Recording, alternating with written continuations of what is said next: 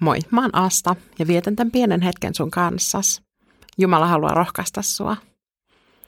Kuningas David halusi rakentaa temppelin Jumalalle, mutta Jumala antoi tämän tehtävän Davidin pojalle, kuningas Salomolle. Elinaikanaan David kuitenkin teki sen, mitä hän pystyi.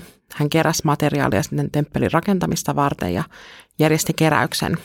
Ja kansa lahjoitti rakennusmateriaaleja tulevaa temppeliä varten – Ensimmäisessä aikakirjassa kerrotaan näistä tapahtumista ja siellä David kiittää ja ylistää Herraa tämän keräyksen tuloksista.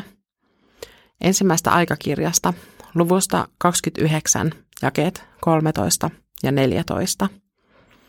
Nyt me kiitämme sinua, Jumalamme, ja ylistämme nimesi kunniaa. Sillä mikä olen minä, tai mikä on minun kansani? Kuinka me itse pystyisimme antamaan tällaisia lahjoja? Sinulta me olemme kaiken saaneet, Sinulta on tullut kaikki, minkä sinulle annamme.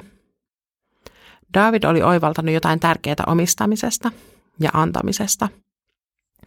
Kaikki se rikkaus ja valtava omaisuus, mikä hänellä oli, oli Jumalalta saatua lahjaa.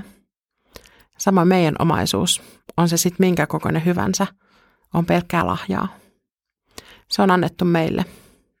Myös meitä itseemme varten tarvitseehan jokainen meistä toimeentulon – ja omaisuutta on voitu antaa meille sitä varten, että me pidettäisiin siitä huolta. Mutta myös sen vuoksi, että me annettaisiin toisille. Voi olla, että antamista täytyy vähän harjoitella ennen kuin sitä voi tehdä aidosti kiitos ja ylistysmielellä. Siihen on kuitenkin hyvä pyrkiä. Nykypäivänä ei ole enää tarvetta rakentaa samanlaista temppeliä kuin Salomo rakensi. Jumala voi vaikuttaa pyhän henkensä kautta kaikkialla, eikä hän tarvitse tiettyä rakennusta sitä varten – Käytännön syistä on toki kirkkoja ja muita rakennuksia, joissa Jumalan seurakunta voi kokoontua yhteen. Ja silloin tällöin on kansanlähetyksessäkin keräyksiä kirkkojen tai muiden tilojen rakentamista varten.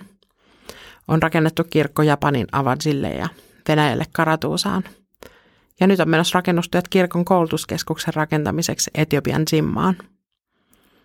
Kirkoissa kokoontuu seurakunta, Jumalan perheväki – ja koulutuskeskuksessa tullaan kouluttamaan työntekijöitä kasvavan kirkon tarpeisiin. Osallistuminen tällaisiin keräyksiin on tosi konkreettinen tapa antaa. Mutta myös Jumalan valtakunnan rakentaminen on tärkeää. Se ei aina ole konkreettista ja silmin nähtävää. Kuitenkaan sä et voi antaa parempaa lahjaa toiselle, kuin kertoa hänelle Jeesuksesta – Välillisesti se voi tapahtua vaikka tukemalla lähetystyötä. Rukoilen ja kiittäen kun antaa. Ei voi mennä pahasti vikaa. Rukoillaan. Herra Jeesus Kristus, kiitos siitä, että sä kuolit meidän puolesta ja avasit tien Jumalan luokse. Me ei tarvita enää temppeliä ja uhreja, joilla sovittaa meidän synnit. Anna kiitos mieltä, jotta me voidaan iloiten jakaa saamaamme lahjaa eteenpäin. Aamen. Siunasta sun päivään.